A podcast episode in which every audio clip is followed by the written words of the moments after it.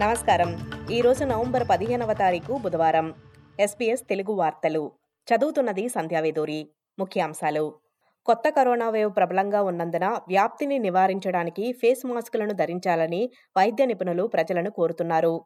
New South Wales విశ్వవిద్యాలయం వారు మాట్లాడుతూ మొదట విక్టోరియాలో కేసులు మొదలయ్యాయని తర్వాత క్వీన్స్లాండ్లో గత కొన్ని వారాలుగా కోవిడ్ నైన్టీన్ సంఖ్య గణనీయంగా పెరుగుతోందని చెప్పారు. ఆస్ట్రేలియాలో ప్రతి ఆరు నిమిషాలకు ఒక సైబర్ క్రైమ్ జరుగుతుందని ప్రభుత్వ ఇంటెలిజెన్స్ ఏజెన్సీ వెల్లడించింది.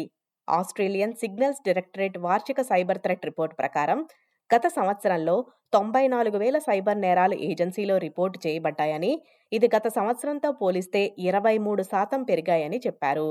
హౌస్ ఆఫ్ రిప్రజెంటేటివ్స్ గ్యాంబ్లింగ్ సంస్కరణ చర్యలు ఆమోదించిన దాని ప్రకారం ఆన్లైన్లో పందెం వేయటానికి జూతగాళ్ళు త్వరలో క్రెడిట్ కార్డులను ఉపయోగించకుండా నిషేధిస్తారని పేర్కొన్నారు.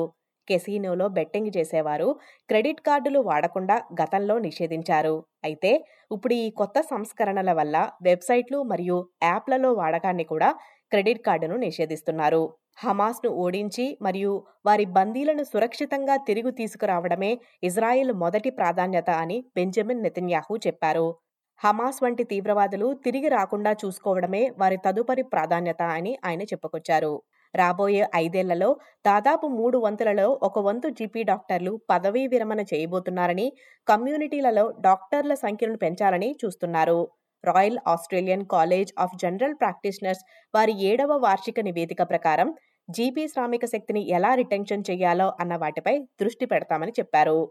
జీతాలు పెరిగినా ద్రవ్యోల్బణం కారణంగా కొనుగోలు శక్తి క్షీణించిందనే విషయాన్ని ఈ కొత్త డేటా ద్వారా తెలుస్తుందని opposition treasury spokesmen Angus Taylor తెలిపారు. ఆస్ట్రేలియన్ బ్యూరో ఆఫ్ స్టాటిస్టిక్స్ వేతన ధరల సూచికను విడుదల చేయగా కార్మికుల జీతాలు ఇరవై ఆరు సంవత్సరాలలో మొదటిసారి బలమైన త్రైమాసిక వృద్ధిని నమోదు చేశాయని తెలిపారు. జూన్ త్రైమాసికంలో ఇండెక్స్ సున్నా పాయింట్ ఎనిమిది శాతం పెరగగా యాన్యువల్గా మూడు పాయింట్ ఆరు శాతం పెరిగింది. ప్రమాదకర ప్రవర్తన మరియు వైఫల్యాలను అరికట్టడానికి ఏఐ సాంకేతిక పరిజ్ఞానాన్ని ఉపయోగించాలనుకునే సంస్థలకు మార్గదర్శకత్వం జారీ చేయాలని యోచిస్తున్నట్లు సాఫ్ట్వేర్ దిగ్గజం అట్లాసియన్ వెల్లడించింది. Atlassian chief legal officer Erica Fisher మాట్లాడుతూ వారు యూనివర్సిటీ ఆఫ్ టెక్నాలజీ సిడ్నీ పరిశోధకులతో కలిసి పరీక్షించిన తర్వాత వారి భాగస్వాములకు ఏఐ టెంప్లెట్ను విడుదల చేస్తామని చెప్పారు.